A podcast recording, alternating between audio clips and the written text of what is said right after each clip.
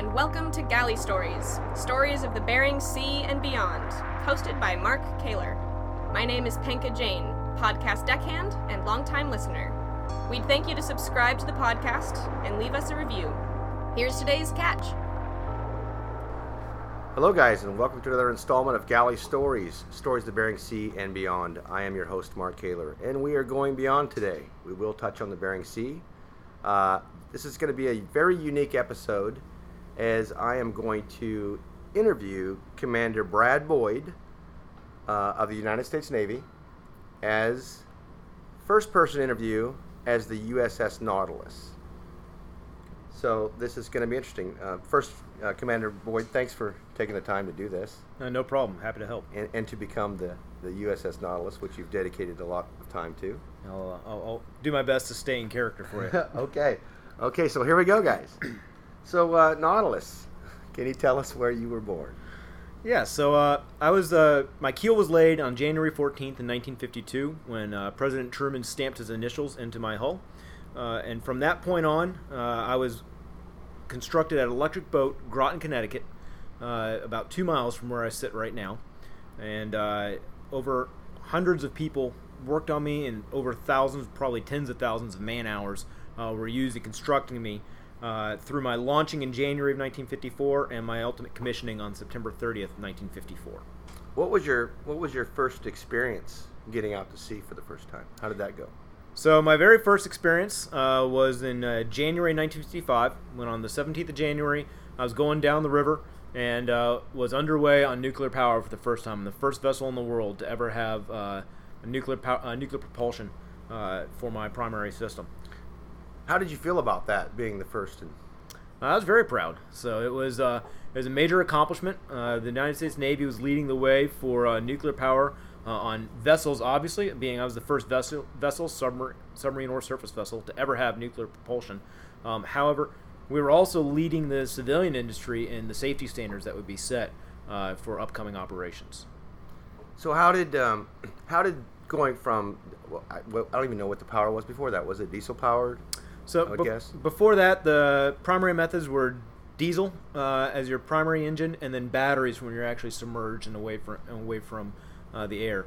The uh, submarine has been on that since the 1900s. Very first one was gasoline, uh, but they figured out pretty quickly that's probably not the best thing to do. It's a little Yeah. unstable and it can go boom. Um, also, some toxic fumes. So uh, they went to diesel engines, uh, and that was the primary method and really the only method up through World War II. Uh, the Germans experimented a little bit with a, uh hydrogen peroxide fuel so that you could actually run the diesel engine while submerged.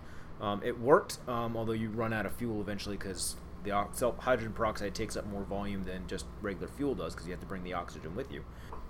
But I didn't really have to do that. So with nuclear power, it's all self-contained, and so therefore I was divorced from the atmosphere, and that was the major accomplishment that nuclear power brought for the submarine force. Uh, and from that point on, uh, the primary focus was on nuclear-powered submarines, vice uh, the conventional diesel power. We'd build a few more, but we'd really shifted to the nuclear power uh, model.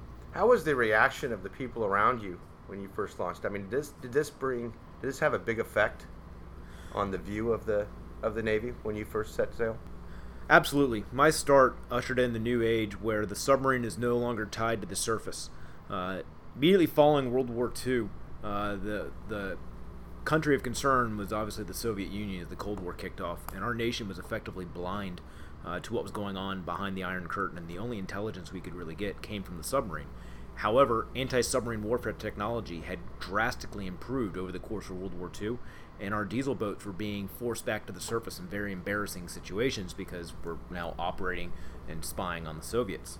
Uh, nuclear power allowed us to not be tied to the surface and be able to conduct operations freely and independently, uh, such that we could evade the Soviet fleet and we could gather the intelligence our country sorely needed. What was the longest uh, dive prior to you entering the water? What was the longest dive for a sub? Prior to my submergence, the longest dive would have been about 36 to 48 hours. Uh, the limiting factor for a submarine prior to nuclear power was twofold. One was obviously the battery; you had to have enough propulsion uh, to be able to get back to the surface. And two was oxygen on board. So you, whatever you went down with is all you had. There's no ability to introduce oxygen back to the crew, and no ability to get rid of carbon dioxide or carbon monoxide. When I went to sea, I did not go with an oxygen generator. That came back. That came around in the in 1960s. However, I went to sea with uh, liquid oxygen tanks in my ba- in my main ballast tanks, and we would bleed oxygen into uh, the hull so that my crew could live. Um, this gave me about a three-week uh, endurance time frame underwater. From the first time that you, that you felt the water go over your back, how long were you under that time? Uh, the very first time was just a few hours, just a quick verification that everything was working. But my first true underway what happened in uh, May of 1955. When on May 10th, I left Groton, Connecticut, and went to San Juan, Puerto Rico. It's 1,100 nautical miles. I stayed submerged the entire trip, um, and I set every record there that to date for longest submerged transit and highest sustained speed transit. How fast did you go? Uh, my top speed was 22 knots, and so I was averaging about 16, 17 knots all the way there. What was the average? What was the top speed of a boat before you did this? Uh, top speed of a diesel boat submarine would have been about 17, 18 knots on the surface and about 8 or 9 knots submerged, and that's a very short sprint. Uh, the limited speed submerged was primarily due to the fact that the battery capacity and our ability to discharge the battery. We could only d- take the, the juice out of the battery so fast, which limits how fast you can make the boat go. Now, what what kind of effect did that have on the crew you had on board? I mean, did, I mean the three weeks underwater, that was the first time ever. So when I went to sea, we actually went with a full-on medical doctor. Uh, and he was not there for nuclear power concerns. He was there because they didn't know what was going to happen when the hatch went shut. As I said before, it was, you know, 36, 48 hours, so a day and a half to two days was the most that somebody would stay underwater. Now we're talking three weeks. So they want to do a psychological evaluation of my crew to make sure that they're still fit and they can handle the stresses of being underwater because we really didn't know what it was going to be. Uh, they quickly figured out that the doctor was going to be very underemployed. Uh, the crew, being submariners, is going to have fun with him and do everything they could to convince him that they were insane. And at the very last second, saying, "I'm just messing with you, doc." So the Navy decided very quickly that we didn't need a full medical doctor on board uh, to uh, evaluate my crew, and uh, we switched to an independent duty corpsman. Okay. So- And then uh, I, I would guess that your crew became somewhat famous. I mean, they were the first ones to do it. Did they feel some accomplishment, and how did uh, how did everybody react to that first journey, or was it expected? It, it both very very proud. Um, my crew was handpicked, so we were hand selected to be on the very first nuclear submarine because we wanted to make sure that everything went smoothly. Um, I'm I am very much an experimental platform for the Navy. So very first nuclear propulsion system. Uh, I was a Type 21 German U-boat design because at the end of World War II, the Germans had the deepest diving submarines. So we took the blueprints for that and put that uh, together. And I was the first one launched with that. So I'm the first one under a new design system. Uh, I was the first one to have sustained operations underwater. I was the first one to have uh, oxygen tanks put in to uh, make sure that I could my crew could breathe. So I was very much experimental, and as a result, the crew was handpicked to make sure that they could deal with anything unexpected because we didn't know what to expect at this point. The manuals literally weren't written. So we hit, we were very proud of what we did, and we were also instantly a celebrity. So everybody wanted to be seen on board. In fact, it was very rare that I could get underway for the first about five, six years of my life without a dignitary on board wanting to be seen on Nautilus. From the president to the chief of naval operations, secretary of the Navy, to various submariners, to even just local politicians and movie stars alike, everybody wanted to be seen on Nautilus. Who was the first commander to be entrusted to to run you? Uh, Commander Wilkinson was the first CO. Uh, he uh, came on during shipyard and he took us out, uh, and I submerged with him for the very first time. And he was my CO until about 1957 when it turned over to Commander Anderson. So now, after after uh, making that first long trip, I assume that you settled into the everyday life of doing your job, protecting this country. But uh, what were some of the jobs and responsibilities that you had? So, the role the role I played as a, a fast attack submarine, in fact, the very first fast attack submarine, would have been to uh, maintain security of our of our waters. Uh, I would conduct uh, intelligence operations. I could uh, interdict maritime traffic uh, through radioing in somebody else to come. I would I wouldn't go you know surface and send my crew as- ashore or uh, send them over in little raiding craft to go talk to a ship. But I could call a destroyer or someone else to come take care of that. Uh, but I'd be the one that could find that ship for them. Um, I would also be able to. Uh, uh, uh, conduct special operations. Um, I could, and my primary job really was to uh, be the test platform for nuclear power to uh, verify that everything we wanted to do could be done. I would set the speed record. I would set the endurance record. I would uh, evaluate uh, new equipment that we wanted to put on uh, to submarines. They'd, t- they'd test it on me first so that we could verify everything's going to work correctly and then roll out to the rest of the fleet. And that was my primary job throughout most of that. I, I imagine that over the years of your service that you visited many, many foreign ports. How were you? how, how were you reacted to and received when when you were in foreign ports? Uh, I was very well received. Once again, everybody wanted to be seen on board uh, Nautilus. So uh, we went to uh, the, the probably the best foreign port I was at was actually in France, where uh, uh, in celebration of going 20,000 leagues under the sea, and my namesake Nautilus is from Jules Verne's 20,000 Leagues Under the Sea. We were presented in 1892 in French edition copy of 20,000 Leagues Under the Sea by the French government. Do you still have that on, on board you now? Uh, I do. In fact, it's on display uh, just outside the uh, Commander and XO's uh, ward uh, staterooms in the uh, wardroom area. That, that's quite an accomplishment. What's what would you say would be your greatest accomplishment? So, my greatest accomplishment would have to be going under the North Pole. So, Commander Anderson realized that Nautilus didn't just open up the depths uh, for long time uh, underwater operations. He realized that to go under the ice a submarine was the only real viable option.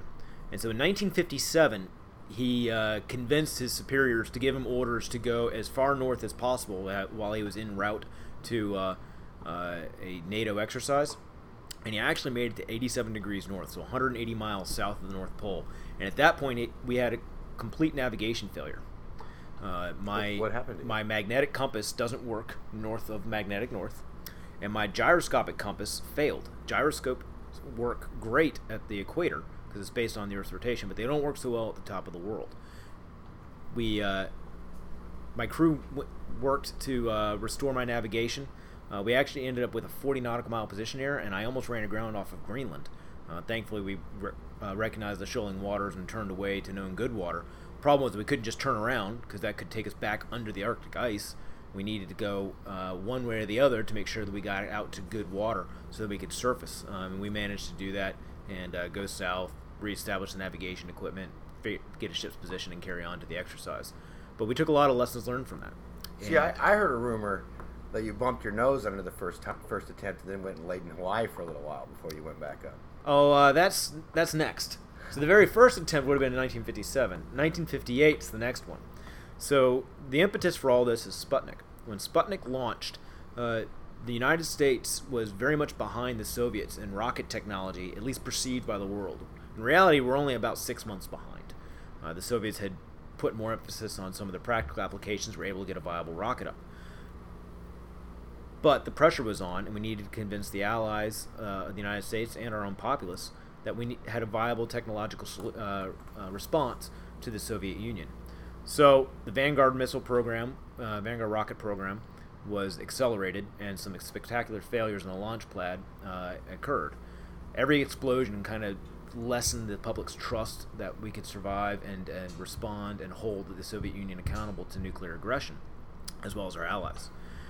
President Eisenhower was desperate for a way to prove that we had military technology equal to or superior to that of the Soviets, and our Commander Anderson he proposed going under the ice and transiting from the Pacific to the Atlantic via the North Pole, proving that under ice operations were possible and that we could shift our fleet of submarines from the Pacific to the Atlantic via the, via the top of the world and not have to go through the choke point of the Panama Canal or the long route down around South Africa, excuse me, South America.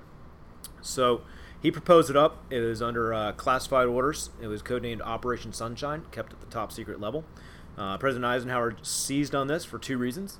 One, uh, it would prove our technological superiority in submarine operations, and two, if it failed, he didn't have to tell anybody. So the submarine service is called the silent service, and that's not due to the fact we're quiet underwater. It's because we keep our secrets, and the submarine force will be able to keep that secret if anything should go wrong. So thankfully, nothing did. But we were transferred to the Pacific Fleet under the uh, guise of uh, uh, familiarizing the Pacific Fleet with nuclear submarine capabilities. We go through the Panama Canal, and actually, just a few days after going through the Panama Canal, we had some oil soaked lagging uh, from a small oil leak we didn't know was there on one of my turbines. that soaked the oil, uh, soaked into the lagging, and then when it caught fire, heavy black smoke filled the compartment. Thankfully, no damage occurred except to my lagging, but uh, and no one was injured. But Commander Anderson and the engineer quickly realized that if this had happened under the ice, we would have had no way to come back to the surface to take the bad air off the ship and bring in new air, and we'd have to have extended operations uh, with just what we called oxygen breathing apparatus at the time. So I did not have an ability to give the crew air from my ballast tanks yet, excuse me, from my from my air tanks yet.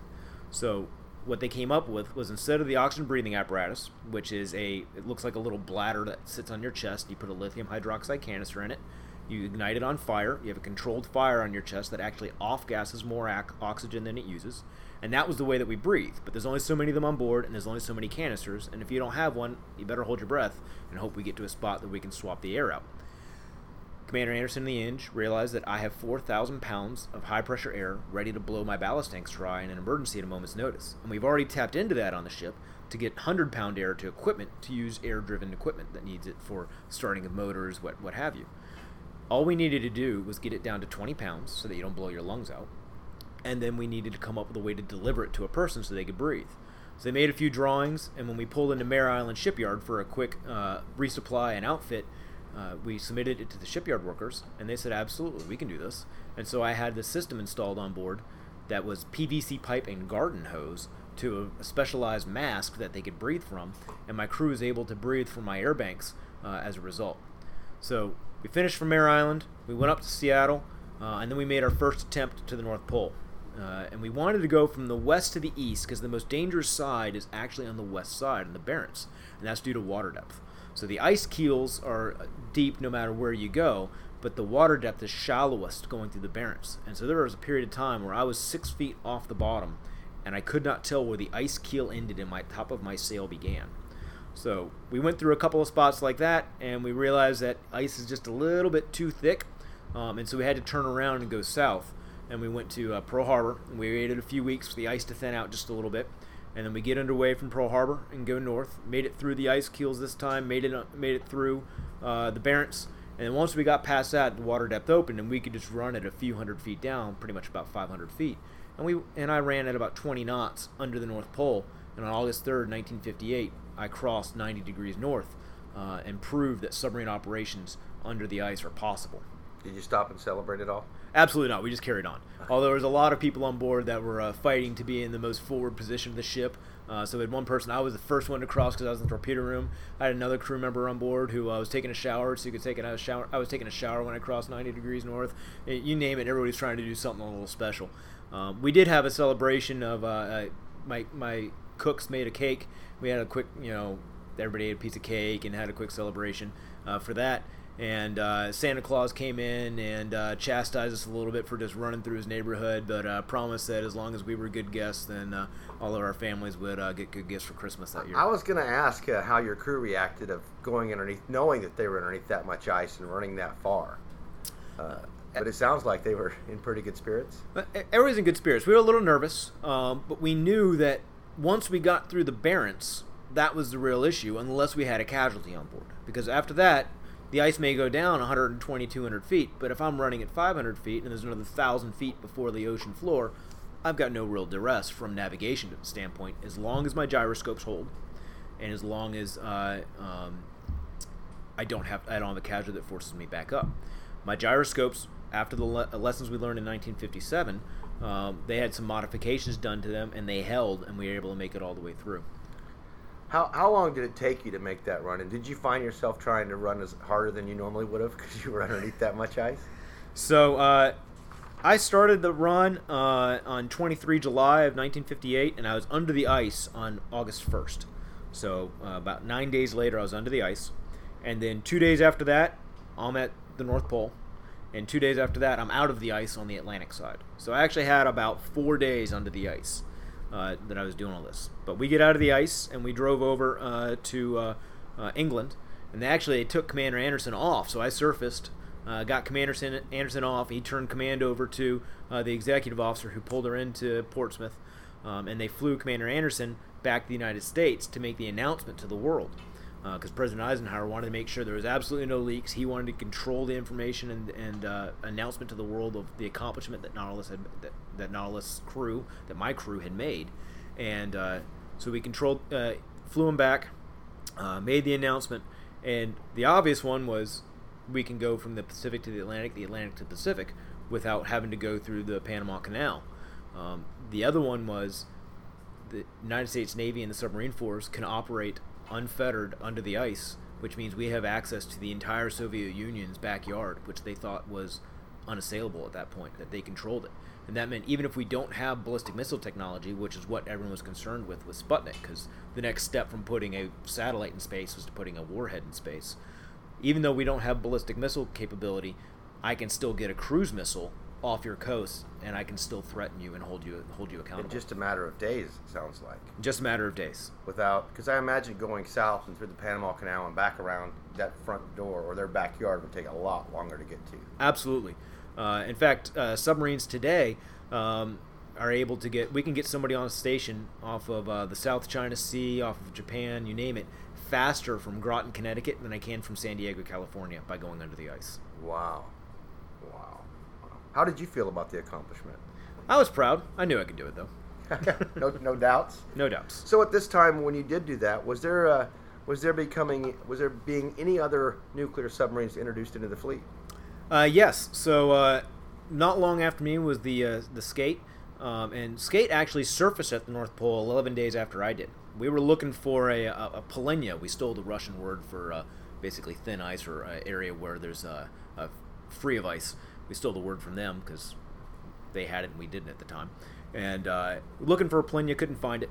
Uh, but we turned everything we knew over to skate, and they were able to. Uh, 11 days later, the ice thinned just a little bit more, and they were able to find a spot and uh, actually surfaced uh, in vicinity of the North Pole. And uh, the first the first people you see playing at the top of the North Pole from a submarine, that's the skate. I believe I've heard something about that. It sounds like you've had a lot of accomplishments and good times in your career.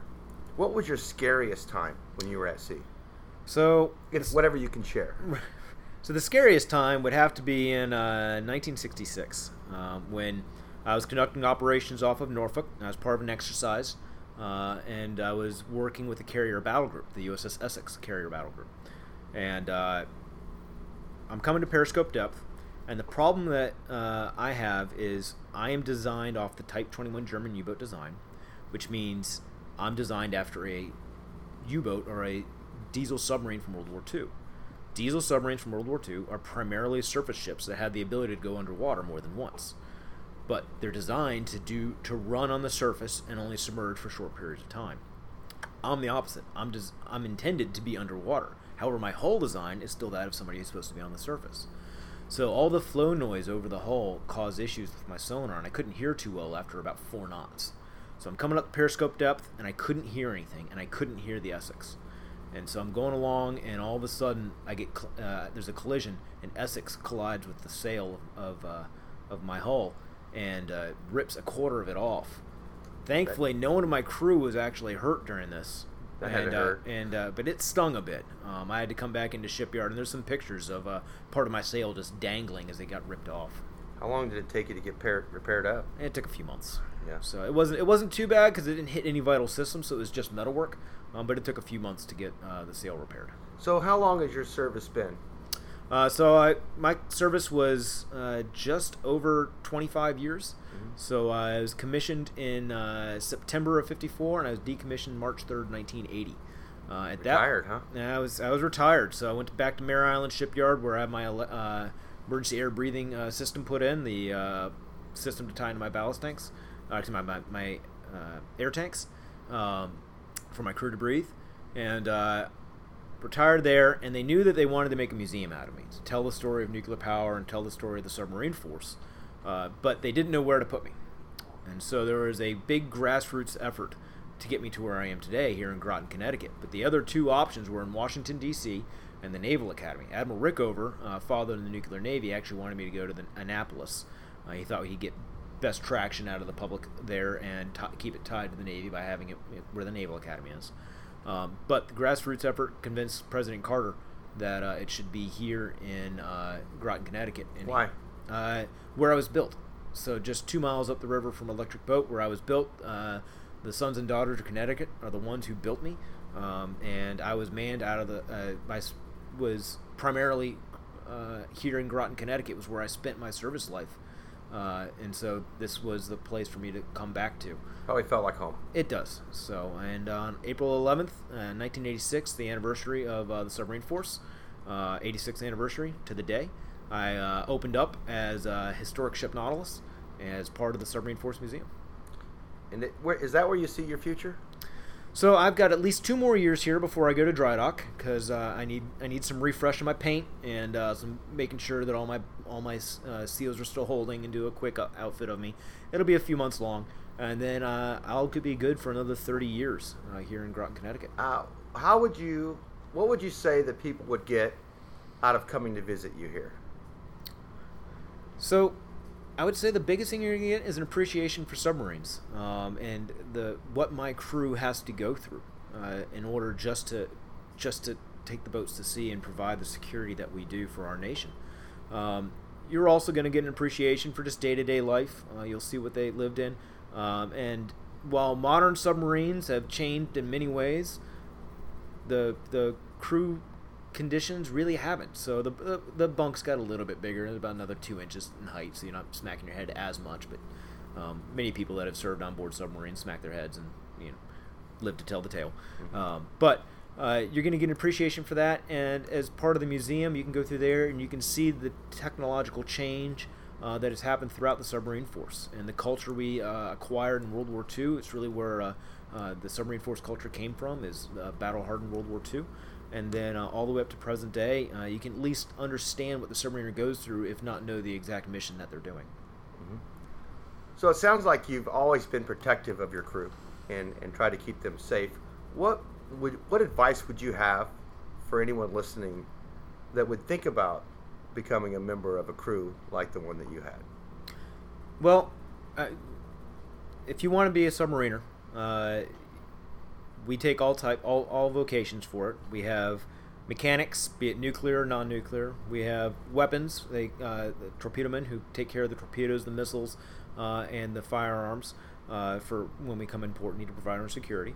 We have yeomen who do uh, is basically the Navy word for a secretary or office assistant. We have sonar techs who listen to who are our eyes and ears while we're underwater. I have fire controlmen who uh, plot uh, ship's positions uh, of uh, excuse me uh, contacts, uh, and then I have quartermasters who plot, ship's position between the two. I know where I am, and know where everyone else is for either targeting or for avoidance. I have uh, supply people who uh, ensure that I have all the all the supplies on board. I, logistics technicians, and then I also have um, cooks maintain the food for the crew. We have three meals a day for 140 to 150 people on board a modern submarine and then we have uh, everything else in between that you can think of. I have uh, IT equipment, so if you really like computers, you can still serve on board a submarine. Communications, uh, electronics warfare, uh, analyzing signals, all that's available. Um, and so, whatever your strength is, you still have the ability to serve in the submarine. Uh, if you want to serve on board a submarine, you have to be willing to uh, put in some long hours. we, we work pretty hard. It's a smaller crew. Um, for example, a destroyer, which uh, is about the same size in terms of length uh, as the submarine, but has double the crew, uh, just because they have the space to put them on, whereas I don't. So everybody has to be able to do more work. Uh, you trust the person next to you. Uh, they have to do the job uh, correctly, and correctly means perfectly. Um, and you have to trust that they're going to do the job while you're sleeping, or while you're doing maintenance on something else, and they're standing the watch. You have to trust that the maintenance is done correctly, and you have to be willing to um, handle long times at sea without seeing the sun. Uh, we, we screen for that. Don't worry. We're not going to put you on board a submarine for the first time with uh, you know, claustrophobia and uh, you know you know you don't get to go see the sun again for another 60 days, and that's the first time you realize it. We'll, we'll screen for that and put you in tight quarters beforehand, so you know for sure. And th- don't worry, the Navy's not just going to throw you away. There's plenty of other jobs that need to be done. Um, but uh, those are the type of things you need to consider if you uh, want to become a submariner. So a couple that I just just a couple questions that I want to know just for fun. Mm-hmm. And you may know this. I know you you lay here most of the time. Well, all the time until you're going to dry dock. But what's the longest that a submarine has been underwater now? That's not classified. without surfacing. So I I don't know the longest straight without surfacing. It's probably going to be around 80 days. Uh, would be for uh, it would be a guess. The longest I uh, um, my current OIC Commander Boyd has been there is uh, under 62 days uh, straight without servicing. Um, the current crew that I have, uh, one's been on board, was underway 67 days. Um, it's usually around that, um, and it's not necessarily that we can't stand there longer. It's just that uh, we typically pull into ports to give everybody a break, and then to resupply up so that you can. I typically would go to sea with a 90 to 120 day loadout, same as modern submarines would, um, but we don't want to go down to just the bare minimum. So we're going to go down about you know a third to a half of it, and then we'll go and restock a little bit. So that way, if we have to go out for a longer period of time, we ha- we're ready to go for extended operations. Got to get that be. fresh fruit on board. So yeah, we don't really have fresh fruit that often. So it's, uh, two freezers. Um, when you're doing local operations, one of the freezers is a fridge. Um, but when you're deployed, fr- uh, refrigerator stuff doesn't last as long. So we have two freezers, and then everything else comes out of a number ten can, um, and uh, make the food that way.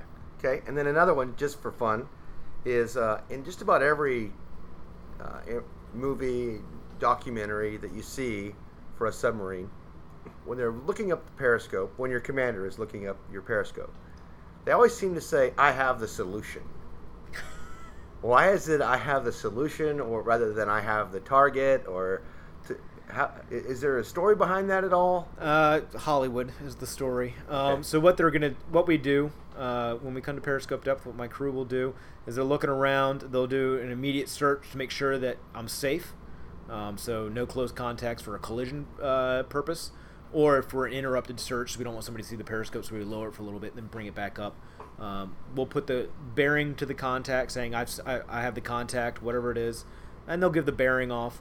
And but what we need for solution is the firing solution, and that's not the person on the periscope that has the firing solution. That's the fire control that's going to input the firing solution, which sends the information to uh, the torpedo, which is basically telling the torpedo where to go to find the target.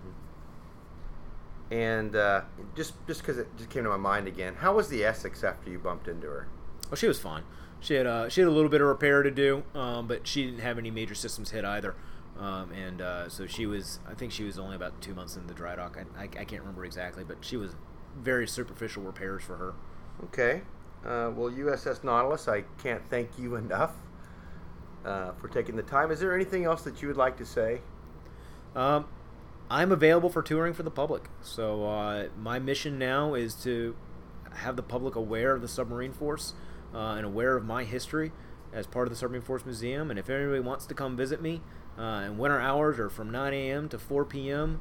Uh, Wednesday through Monday. I'm closed Tuesdays, so my crew can uh, do some preservation on me and throughout the museum, just you know upkeep and that type of stuff, because I am a ship sit, sipping, sitting in the water. Um, but uh, so Wednesday through Monday, nine to four uh, during the winter, and nine to five in the summer. Um, and uh, after that, I'm pretty much available for anybody to come see, and I'd love to see anybody here. Well, excellent. Well, thanks for taking the time to sit down and talk to us today. Um, and then uh, I know, guys, this is kind of an odd way to do the interview, but I thought it was kind of unique. Uh, Commander Boyd, how do you, how, how- you as a sailor, when did you join? So uh, putting on my, my actual hat now. So I uh, I joined June 13th of 2004. What drove you to it? Uh, so my father was in the FBI. Uh, there's been a long history of my family being in the military, and it's just one of those things. Not necessarily the military, but serving in some capacity has always kind of been one of the things that our family does. Not everybody, but uh, uh, someone usually does, and it's just something that I'd always grown up with. Um, and looking at what to do, uh, I liked the Navy. I've always liked ships. Um, in fact, I wanted to go to college and you know learn how to design ships, but I quickly decided that naval architecture wasn't what I wanted to do, and I did aeronautical engineering instead because I also liked planes, um, but I couldn't fly, and so uh, I wanted the Navy. Thought about a pilot at first, but I wore glasses, and uh, at the time they weren't uh, the the surgery to get corrective vision wasn't it was a 50-50 shot whether or not I have a job coming out. Um, and I liked submarines, so I did a week with everybody, all those different branches. So the surface, um, or communities, I should say, surface, submarine, aviation, and actual Marines. Um, and I liked my time on board the submarine. It was a close knit crew. Um, I liked the mission role, and I like the idea of uh, there's two types of uh, ships in the world: submarines and targets.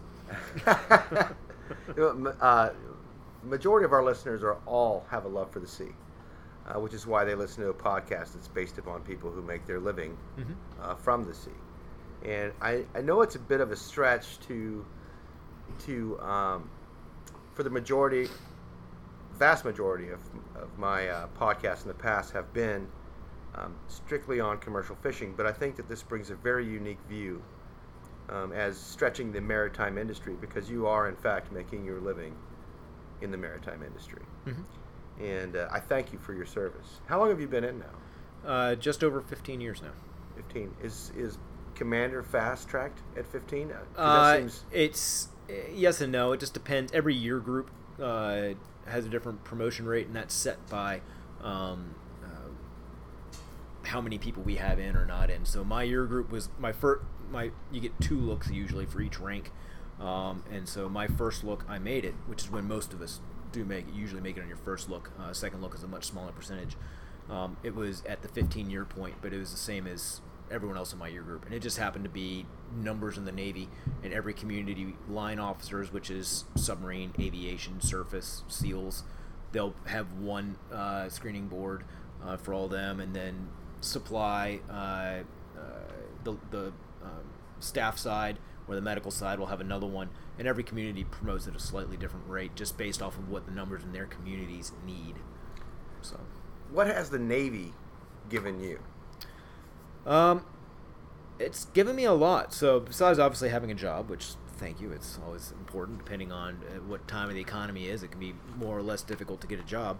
Uh, it it got me out of Ohio, which is nice because I liked boats and it's kind of hard to do a lot. There's a little bit on the Ohio River, but not that much. Great Lakes. Um, I was I'm from Cincinnati. Okay. So, um, uh, so I had the Ohio River.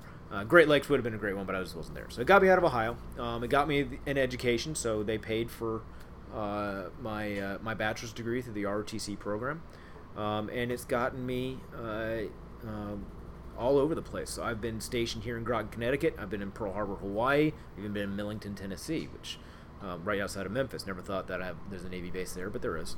Um, it's where we do some of our admin work is out of there. Um, but I've gotten to see the world from Spain, Limassol, Greece, Suda Bay, Greece, uh, Bahrain, Diego Garcia to uh, Japan, Guam, South Korea, Philippines. Um, I've seen all those countries and all through the Navy. So Doesn't the world look the same when you're 500 feet underneath? yeah, you pull in the port of entry. Commander Boyd, uh, thanks for taking the time to actually role play the Nautilus' story today. I think it's a really unique story. Uh, I'll be uh, exiting here and going through the museum myself. But uh, Okay. uh, anything else that you'd like to say as Commander Boyd? uh, no, thank you for the time. All right, thank you, guys. We'll see you next time.